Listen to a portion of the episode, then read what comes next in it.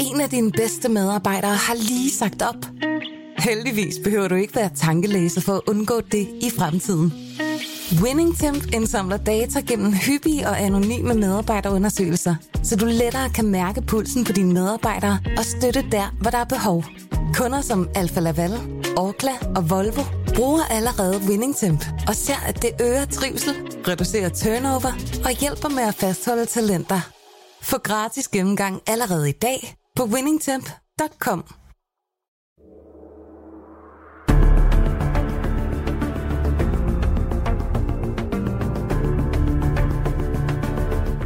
Du lytter til 90 mandater, en podcast fra Berlingske.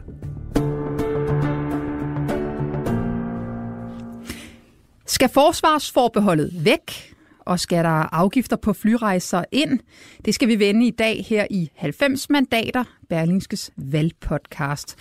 Jeg hedder Ida Ebbensgaard, jeg er normalt udlandsredaktør, men jeg passer i dag podcasten fra Nynebjerg Christensen, og jeg er heldigvis ikke alene her i studiet. Med mig har jeg Christian Moritsen, sikkerhedspolitisk korrespondent her på Berlingske. Velkommen. Tak. Og Thomas Larsen, politisk kommentator, også her på Berlingske. Velkommen også til dig. Tak skal du have. Og senere får vi også eksperter på fly og klima med.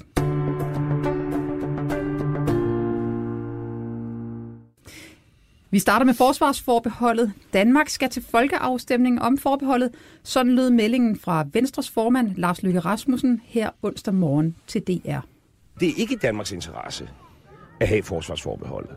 På ingen måde. Det er ikke i vores sikkerhedspolitiske interesse. Det er heller ikke i vores interesse i forhold til visionen om at passe på Europa og undgå, at, øh, at vi står åben for, for migranter. Og det er jo den diskussion, vi skal have. Og den skal vi selvfølgelig føre med henblik på, at der kommer en afstemning. Og den vil Venstre gerne have, den vil gerne have i næste valgperiode, den vil vi gerne vinde. Christian Morrison, sikkerhedspolitisk korrespondent. Du havde jo i går historien om, hvordan at Claus Hjort Frederiksen også gerne vil af med forsvarsforbeholdet. Samme melding i Berlingske. Hvorfor egentlig det? Hvad er det, de vil af med? Jeg tror både, at Lars Løkke Rasmussen og Claus Hjort Frederiksen taler ud fra en dyb erfaring efter adskillige møder, efter, efter adskillige gange at have mødtes med den, øh, med den amerikanske præsident Donald Trump. Det har været, og jeg ved, det har været, ret chokerende oplevelser hver eneste gang. Ikke så meget på grund af de her 2%, men hele tiden taler om, at det danske forsvar skal op på af bruttonationalproduktet, men på grund af Trumps øh, langsomme undergravning af det, som i hvert fald Lars Løkke Rasmussen og Claus Hjort Frederiksen mener er essensen i at kunne bevare freden i Europa, nemlig NATO som en alliance. De føler, at Trump simpelthen er ved at glide væk fra Europa på det forsvarspolitiske område, og europæerne står alene tilbage. Og med den udvikling, der foregår i EU lige nu på forsvarsområdet, så mener de her to, at det er meget, meget vigtigt at være med inde i selve inderkredsen. Du var til stede sidste år, da Donald Trump var med til NATO-topmødet. Kan du beskrive den oplevelse, det var? Jeg kan beskrive, at det var, det var et forfærdeligt... Øh, man kunne se på både Lars Løkke Rasmussen, Anders Samuelsen, udenrigsminister Anders Samuelsen og Claus Hjort Frederiksen, de var alle tre til stede på det her topmøde, at oplevelsen med Trump, som jo i den grad øh, tog øh, et opgør med, med hele øh, den europæiske del af NATO-alliancen, og især den tyske kansler Angela Merkel, havde været enormt chokerende for den.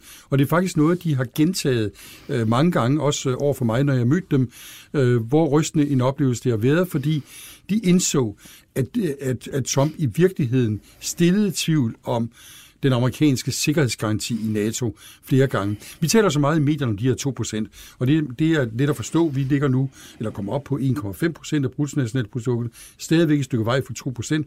Men nedenunder mm. de her tal, der ligger den her dybe frygt for, og det er ikke kun Trump, det drejer sig om. Det drejer sig også om Kina og Rusland og Østeuropa, eller i hvert fald nogle af landene i Østeuropa. Mm. Det drejer sig om simpelthen, at tilliden til de her institutioner, som har været vores fredsprojekt siden 2. verdenskrig, siden den kolde krig, de er ved at smuldre, og Trump gør intet for at hjælpe. Det er i hvert fald den opfattelse, mange af de her politikere i regeringen har haft. Så det er grunden til, at man ønsker at få det her afstemning, folkeafstemning om forsvarsforbeholdet. Hvad ligger der egentlig i forsvarsforbeholdet? Hvad betyder det for os konkret? Jamen det betyder øh, ikke, ikke så meget i det daglige, fordi vi er jo fast forankret i NATO, men det, det begynder at betyde mere og mere, fordi EU vil have den her forsvarsdimension op. De afsætter indtil 2027 13 milliarder euro alene til forskning og udvikling af nogle forsvarsprojekter, og det er næsten umuligt for Danmark at komme ind i de her projekter.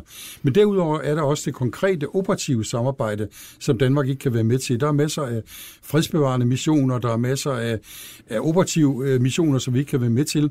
Så derfor så har vi knyttet os til et fransk forsvarsinitiativ, som ligger uden for EU, for i det mindste at kunne få, øh, sammen med ni andre lande i øvrigt, for i det mindste at få en eller anden form for mulighed for at handle i europæisk regi. Mette Frederiksen, som jo er formand over hos Socialdemokraterne, eller Socialdemokratiet, siger, at forbeholdene er grundlaget for den danske EU-politik. Men hvis Socialdemokraterne ikke vil være med, har det her så nogen som helst gang på jord at få sådan en afstemning? Nej, det er under omstændigheder meget, meget op ad bakke, og det er også derfor, at vi oplever for eksempel Dansk Folkepartis øh, øh, udenrigspolitiske ordfører Søren Espersen øh, sige meget klart i Berneske, at, at hvis regeringen ønsker at få bank, så skal de også få det, fordi han er meget sejrsikker med hensyn til, at det bliver nej. Og det er også op ad bakke. Altså, jeg tror både Claus Hjort Frederiksen og Lars Lykke, de er da bestemt meget nervøse for det her, fordi hvis der endnu engang en, en afstemning, der bortfalder eller falder bort, så var det rigtig mange år før, at vi kommer til at stemme igen. Og med den udvikling, der sker sikkerhedspolitisk i Europa i øjeblikket, så er det en satsning, mener de, som er meget, meget høj for, at Danmark fortsat står udenfor, hvis europæerne de går skridtet videre, end de, er, de hidtil har gjort. Her til sidst, så er der også lige de radikale, som har sagt, at de vil gerne have den afstemning om forbeholdet, men så vil de godt lige have snedet ind i den, at der skal også ligge samarbejdet med Europol i samme pulje. Hvorfor nu det? Jamen, de, de, de radikale ønsker jo at få en samlet forsvars- og sikkerhedspolitisk pulje, og der, der hører, kan man sige, Europol passer egentlig meget godt ind i det her, fordi Europol også er en del af vores sikkerhedspolitik, nemlig at vi kan gå ind i det her samarbejde i Europol, og derved få efterretningsrapporter og oplysninger om, hvad der foregår. Så egentlig kan det være meget logisk at trække Europol-forbeholdet ud af det retslige og indre anlæggende forbehold, det andet forbehold, og trække det ind i forsvarsforbeholdet. Men alt med EU er så kompliceret, at, at, at øh, det er meget svært for, for alle mennesker at forstå det her. Og øh, derfor er det også meget, meget øh, usikkert, hvad det er for en øh, konstruktion, man kan lave, når man skal have den her afstemning, og den bliver enkel nok til, at vi alle sammen er i stand til at forstå, hvad der foregår. Tak skal du have, Christian Morsen, sikkerhedspolitisk korrespondent her på Berlingske. Tak for det.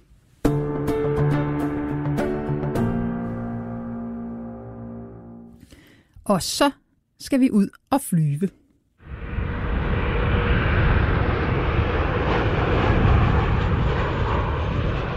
Hvis man spørger vælgerne, hvad der er de vigtigste emner, både til Folketingsvalget og til Europaparlamentsvalget, der ligger her på søndag den 26., så ligger klima enten helt i top eller tæt på toppen. Og her er vores flyrejser blevet aktuelle, fordi de er en af de største kilder til CO2-udledning.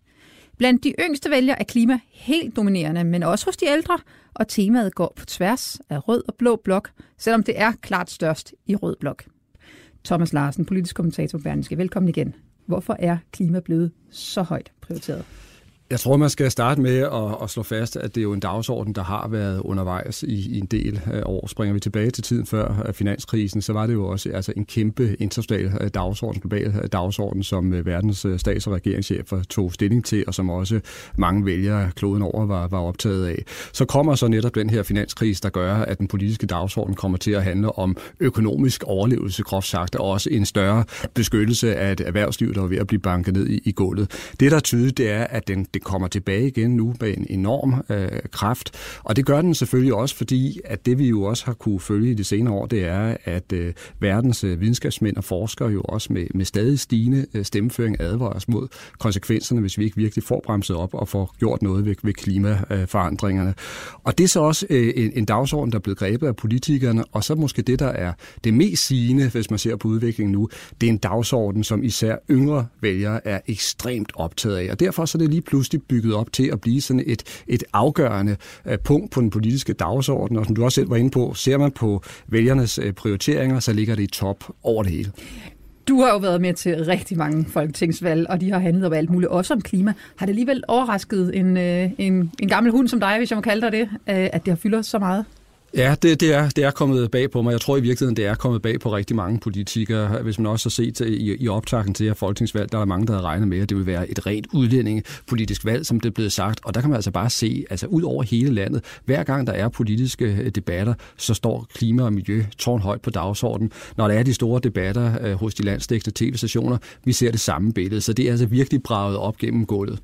Et konkret forslag, der bliver drøftet her i valgkampen, det handler om, at flyrejser eller flybrændstof, det er lidt forskelligt, hvordan man lægger betoningen, øh, skal have en lille ekstra afgift, eller måske endda en stor afgift. I dag er flybrændstof ikke belagt med afgifter, og derfor så øh, kender mange af os sikkert de der lidt mærkelige situationer, hvor man øh, prøver at finde ud af, at man skal ud og rejse, og man skal tage toget eller flyet, og så er flyet faktisk tit meget billigere. Så kan jeg sige velkommen til Henrik Gudmundsson, seniorkonsulent i den grønne tænketank Concito. Velkommen til. Tak for det. Henrik Gudmundsson, Hvorfor er det egentlig en god idé at lægge afgift på flyrejser? Altså, det kan være en god idé, fordi flyvning er en af de aktiviteter, der virkelig belaster klimaet meget, og i dag er flyvningen, i hvert fald i Danmark, helt undtaget fra afgifter. Så det vil sige, at i dag favoriserer man en transportform, som er meget klimabelastende, ved ikke at have nogen form for afgift på. Hvor meget skal det egentlig koste, før det reelt batter noget? Ah, det er svært at sige. Altså, i princippet skal man jo være med til at betale for at undgå at vi får klimapåvirkningen. Øh, men der er jo også andre hensyn, så øh, der må udarbejdes en model for, hvor meget belastningen skal være. Det har vi ikke nogen beregninger på i dag. Øh, EU-kommissionen e har lavet nogle regnestykker, som viser noget om, hvor meget at øh, man måske kan være med til at dæmpe udledningen, hvis man lægger et vist afgiftsniveau. Øh, men øh, der er ingen af de beregninger, der ligesom viser, hvor meget afgiften skulle være, hvis vi skulle få flytrafikken til at øh, gå i nul med udledninger, sådan som vi jo skal øh, inden 2050 for alle lande. Så Men... vi mangler analyser, der viser, hvor øh, niveauet egentlig bør ligge. Flyrejser er jo sådan et, i sagens natur, meget øh, internationalt og globalt område. Vil det overhovedet nytte noget, hvis Europa, eller måske endda bare Danmark, går forrest på det her? Det er ikke sådan særlig øh, sandsynligt, at hvis Danmark alene gør noget, så vil, der, vil det betyde meget. Det er en international aktivitet. Nu kan man sige, at Danmark gør i dag ingenting, så øh, vi går, vil ikke gå forrest, hvis vi gjorde noget det kan godt nytte noget, hvis man gør noget i Europa. Vi er nødt til at øh, rykke i de regioner, hvor man faktisk har en vis øh, interesse i det og har mulighed for at gøre noget. Så jeg, jeg vil mene, man kunne sige, at Europa kunne godt gøre et bidrag. For eksempel hvis man indførte en fælles CO2-afgift øh, på flyrejser i Europa. Det vil øh, bidrage, men den største vækst i øh, flytrafikken øh, er øh, i Asien og i andre dele af verden. Øh, så det er klart mest effektivt, hvis man får det til at være verdensomspændende. Det er til gengæld meget vanskeligt at få igennem, fordi der er mange lande, der ikke er interesseret i det her. Tak skal du have, Henrik Gudmundsson fra Concito. Thomas Larsen, at gøre noget dyrere, det er jo ikke altid det sådan lige en rigtig god mærkesag, når man er en, står i en valgkamp.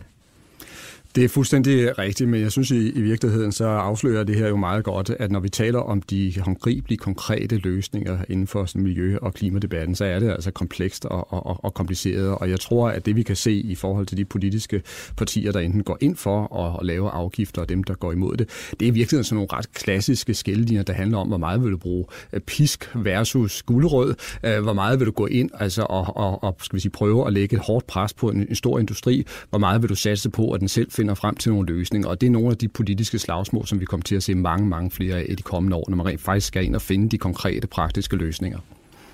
Hvilke partier skiller sig ud på det her? Jamen, det er jo helt tydeligt, at øh, de røde partier, de er klar til at, at, at, at gå længere, øh, hvor jeg tror flere, de, de, de blå, jamen, de, øh, de vil frygte, at det ikke er den rigtige løsning, og så er der også det, som vi hørte i indslaget, altså det handler jo også om, at der for eksempel er en europæisk industri, der skal konkurrere mod en asiatisk, og den heller ikke skal have for svære konkurrencevilkår, så det er enormt komplekst. Så skal jeg byde velkommen til Jakob Storstrup, professor og prodegan på Aalborg Universitet. Velkommen til. Ja, tak skal du have. Det er nemlig ikke alle eksperter, der er helt enige i, at flyafgifter er vejen frem. Du har selv ændret din livsstil ret meget for at gøre noget for klimaet, men du synes ikke, at afgift på flyrejser rejser er vejen. Hvad skal man så gøre? Jeg tror, jeg tror bestemt, jeg tror helt bestemt, at vi skal kigge på vores øh, afgiftsstruktur. Og jeg tror, at vi alle sammen skal ændre adfærd en lille smule. Men jeg tror, det er svært at nå hele vejen til det meget presserende mål, vi har ved alene at lave adfærdstilpasning. Jeg tror også, at der er brug for vidensbaserede løsninger, teknologiske løsninger, der kan mødes på midten med den øh, adfærdsændring, som vi alle sammen skal lave lidt af. Men grundlæggende, så tror jeg, at der er en vilje til at lave små tilpasninger af livet fra næsten alle danskere, der ved, at, at det her er presserende. Der er ikke så stor vilje til at lave sit øh, liv totalt om, og, og for at øh, vi kan blive ved med at gøre de ting, vi gerne vil, som vi synes giver os livskvalitet, så har vi brug for at, øh, at finde nogle løsninger, der gør det muligt for os at, at gøre de ting, vi gerne vil. Teknologier men, er jo selvfølgelig men, men en, nogle... en lovende vej at gå, men det tager jo lang tid at udvikle nye teknologier. Altså fra nogen får en rigtig god idé til et nyt, nyt flybrændstof, og så til det øh, er i en Boeing, hvor øh, du og jeg har taget plads på vores lange rejse. Der er jo mange, mange år. Har klimaet tid til at vente på det? Vi skal alle sammen i gang med at lave om på det, vi gør med det samme. Men øh, hvor, nu, nu siger du, det tager lang tid. Det, det er korrekt, men øh, det kan gå meget langsomt, men det kan også gå pænt stærkt hvis vi giver de rigtige rammebetingelser for det. Vi har blandt andet brug for meget mere investering i forskning, på de, som er målrettet de grønne teknologier og de grønne løsninger. Og så har vi brug for, at der står nogen i den anden ende, der er parat til at tage imod dem. Og, og her peger jeg på de politikere, vi skal vælge, dels til Europaparlamentet og til det kommende folketingsvalg. Der skal simpelthen være en, en klar vilje til at gå ind i det, for så er både forskere og virksomheder parat til at, at stille op til at levere de løsninger, der skal til. Og der er nogle øh, teknologier, som er meget tæt på at være modne, og der er nogle teknologier, som kan modnes forholdsvis øh, hurtigt. Men, men for at vi skal gøre det muligt for danskere at gøre ting, de gerne vil, måske lidt mindre, måske på en lidt anden måde, men grundlæggende vil vi gerne bevare de ting, der giver livskvalitet, så skal vi gøre det, så skal vi sørge for, at det er muligt. Og, og det, der er det, det gode budskab øh, fra universiteterne, at det, det kan vi faktisk øh, levere på, men vi har brug for hjælp fra vores politikere. Tak skal du have, Jakob Storstrup, som er professor og prodekan på Aalborg Universitet. Thomas Larsen, oplever du denne klare vilje, som han taler om, så fra politikernes side til at øh, gribe de bud, der er derude?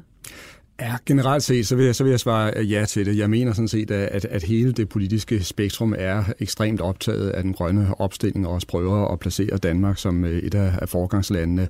Og så kan man jo også se helt på tværs af alle politiske farver og skillelinjer, at øh, partierne er ekstremt optaget af at understøtte og skabe gode rammevilkår for den grønne industri, kan man kalde det, ikke, som i virkeligheden kan forsyne hele kloden med, med, med grønne og mere bæredygtige, energieffektive løsninger. Og det er jo en industri, der simpelthen er bulret afsted i, i de senere øh, år, og som øh, slæver altså kæmpe milliardbeløb hjem til, til Danmark. Så jeg mener, der er i den grad bevågenhed øh, på det. Om det så er nok, det er jo så det, øh, de politiske diskussioner øh, går på, men, øh, men hele fokus er drejet derover. Vi talte før om, hvem der havde gjort det særligt godt. Øh, du pegede på nogle partier før. Øh, hvis du skulle pege på en politiker i blå blok, for nu at blive herover, på, som er måske lidt på udbane her, øh, traditionelt set i hvert fald. Hvem vil du så fremhæve som en, der har gjort det godt på den her dagsorden? Det vil der selvfølgelig være rigtig mange forskellige øh, øh, holdninger til, og der er nogen, der vil kritisere Lars Løkke Rasmussen eksempelvis for at være kommet for sent i gang. Men hvis du ser på de store politiske aftaler, der er lavet, så mener jeg rent faktisk, at han har gjort en forskel i de senere øh, år. At han har været med til at bane vejen for, for store væsentlige altså, øh, energi- og, og klimaaftaler, som bliver støttet øh, bredt af Folketingets øh, partier. Og så har han også været en temmelig effektiv ambassadør for Danmark uden den store verden, og det netop handler om at sælge de grønne og bæredygtige løsninger, vi har. Når det så er sagt, så er det jo helt altså, evident og åbenbart, at Rød Blok de har føretrøjen her. Altså, de har arbejdet med den her dagsorden længst og mest intenst, og ser vi på målingerne, så kan vi også se, at det er øh, de røde partier, som vælgerne generelt set har mest øh, tillid til. Men det, der jo virkelig er det interessante, sådan rent valgkampsmæssigt, det er jo, at der er jo sådan set ikke den helt store uenighed, når det kommer til stykket, og derfor er der også nogle af de her øh, debatter, der måske fuser en lille smule ud, fordi de jo næsten står og overbyder hinanden i forhold til at være, at være mest grønne. Men hvis vi deficitarisk punkt som udlændingepolitikken, der har vi virkelig noget politik, altså der, der, der, der skiller. Øh, der er meget, meget forskellige øh, opfattelser der, så det er en helt anden dynamik, der præger de, de, de debatter. Og det leder frem til det sidste spørgsmål til dig, nemlig, kan man vinde valg på klima? Uh, det tror jeg faktisk ikke, man, uh, man, man, man kan. Jeg tror, det bliver nogle andre uh, spørgsmål, der kommer til at afgøre det her valg, blandt andet udlændingepolitikken, og det handler simpelthen om, at når det handler om klima- og miljøpolitikken, så er der rigtig mange partier, der sådan set står mere eller mindre på det samme sted. Hvis man skal pege på et parti, der adskiller sig, så er det Dansk Folkeparti, som jo har været ude og fundet sig sin egen niche i det her politiske spørgsmål, og har advaret mod, at man skal ikke lave omstillingerne så hurtigt, så det går ud over uh, industrierne, og de har specifikt peget på altså landbrug og føde fødevareerhvervet, som de mener kan komme i klemme. Så de øh, har ligesom valgt at trække, at trække ud i den ene side af det politiske spektrum, og måske vil det give øh, pote til netop dem ved valget, fordi de appellerer også til et stykke øh, Danmark, øh, hvor landbruget stadigvæk øh, fylder meget og har en stor betydning. Tusind tak skal du have, Thomas Larsen, politisk kommentator her på Berlingske. Som sædvanligt slutter vi udsendelsen med et historisk tilbageblik. I dag der handler det om dannelsen af Centrumdemokraterne, CD, og det er Weekendavisens Arne Hardis, der sammen med Nynne Bjerre Christensen fortæller den historie.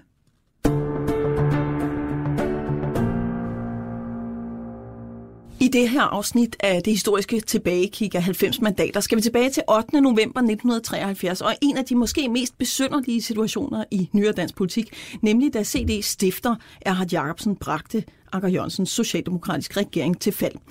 Erhard Jacobsen han havde to dage inden meldt sig ud af Socialdemokratiet efter en menneskealders medlemskab.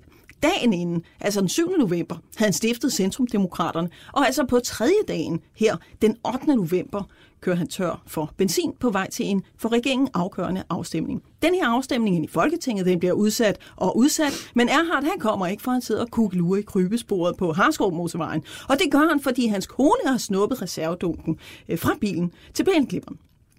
Anker Jørgensen, han synes, det er måske en lille smule søgt, den her forklaring. Han anser det for at være en bevidst handling, at jeg har det ikke dukket op, og regeringen falder altså ved den her afstemning, og valget bliver øh, udskrevet. Det er så et valg, der senere bliver kendt som jordskredsvalget. Min gæst i dag er politisk redaktør på Weekendavisen, Arne Hardis. Velkommen til.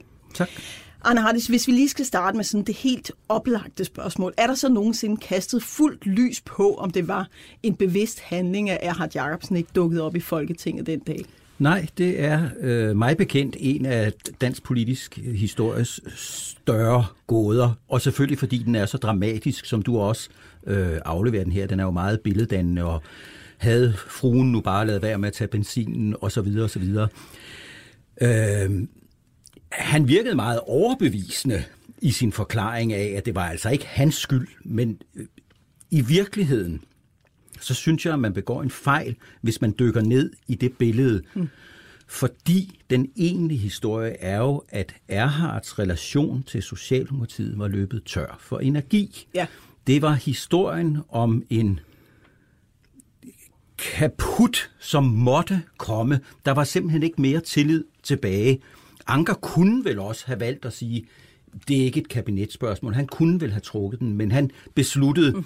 Jamen, så bliver vi nødt til at gå boet op. Vi bliver nødt til at finde ud af, hvad er der egentlig af opbakning til den regering, jeg, øh, jeg, jeg står i spidsen for. Og det var så det, som du nævner.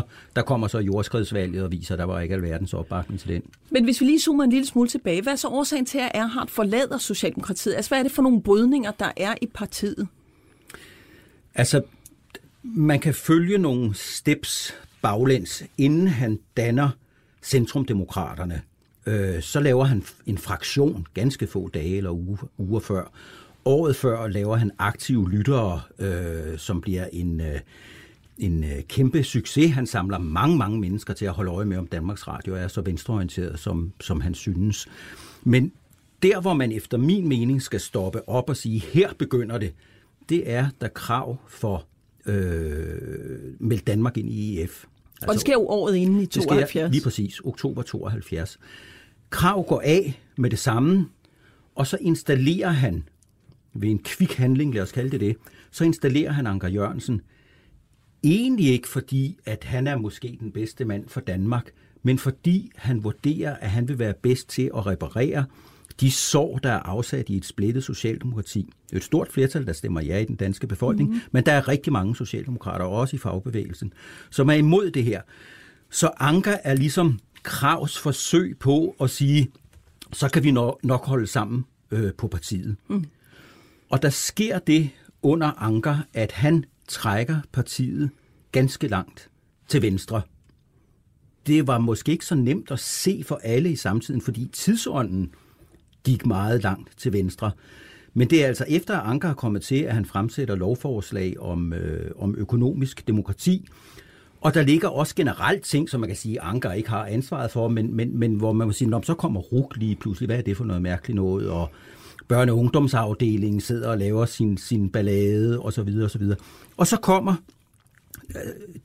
årringene ligger meget tæt her, sådan de politiske årringe. Så kommer ja, så, der er jo valg hele tiden simpelthen. Ja, nå, jeg tænker også på de begivenheder, der, der hober sig op. Socialdemokratiet holder så kongres i september 73. Der er Hart jo stadigvæk øh, socialdemokrat. Det her, Anker siger, at øh, Socialdemokratiet ligger til venstre for midten. Det er en proklamation, og han installerer et par ministre, som også repræsenterer en venstredrejning. Det er Rit Bjerregaard, en helt ung Rit Bjerregaard, der bliver undervisningsminister, og Karl Hjortnes, som bliver justitsminister. Hjortnes var leder af Socialdemokrater mod EF. Og Erhard, han var jo socialdemokrat af den gamle skole.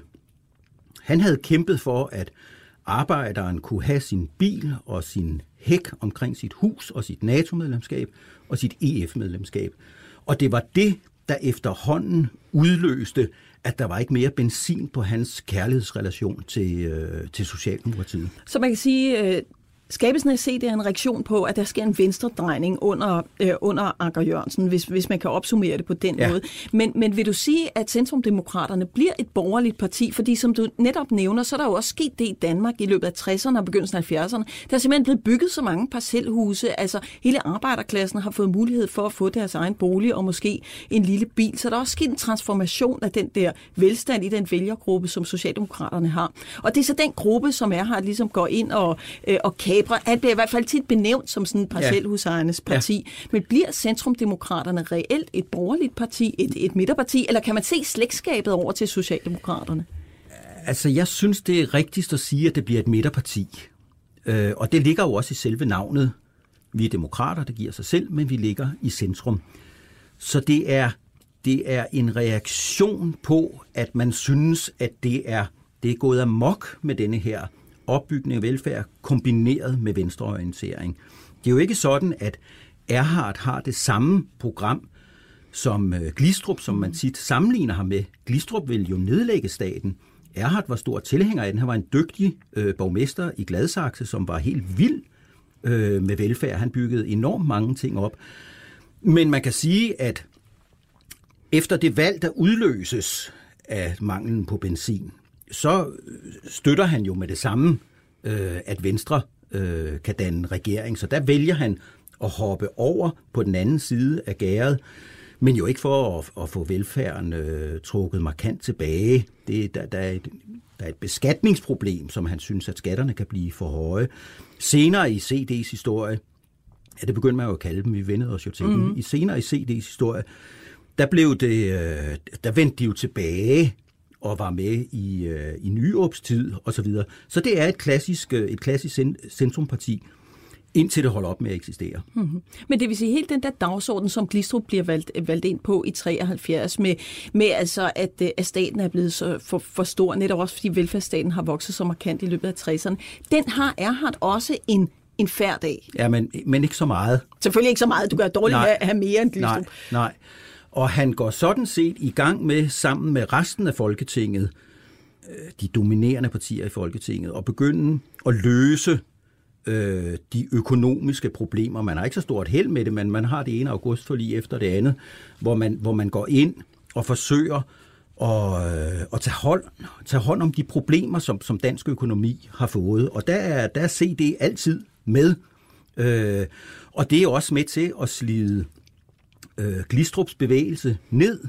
Øh, da man kommer ud af 70'erne, så har man ligesom taget mere end toppen af, af Glistrups bevægelse.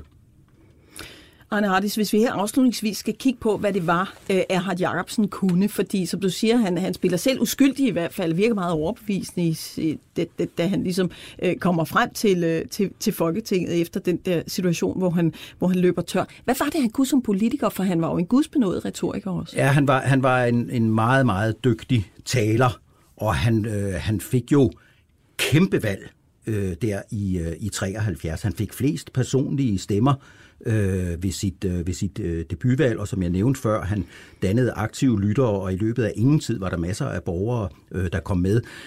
Men hvis man kigger på det overordnet, så er det ligesom om, at det løsrev sig fra sig selv. Det var ligesom om, at CD ophørte med at have en egentlig projekt andet end at få folkestyret til at fungere samarbejdende hen over midten. Det blev sværere og sværere at se kernen i, hvad der var centrumdemokraternes øh, politik. I hvert fald min vurdering af det. Mm. Og så forsvandt de jo også øh, stille og roligt fra, fra dansk politik. Arne Hardis, politisk redaktør på Weekendavisen, tak fordi du ville være med mig i dag og kaste lys over den der meget specielle situation, hvor har Jacobsen han bringer Akker Jørgensens regering til fald. 90 mandater er slut for den her omgang, men vi er snart tilbage med flere nyheder, baggrund og analyse fra valgkampen, og selvfølgelig også vores historiske tilbagekig. Tak for nu.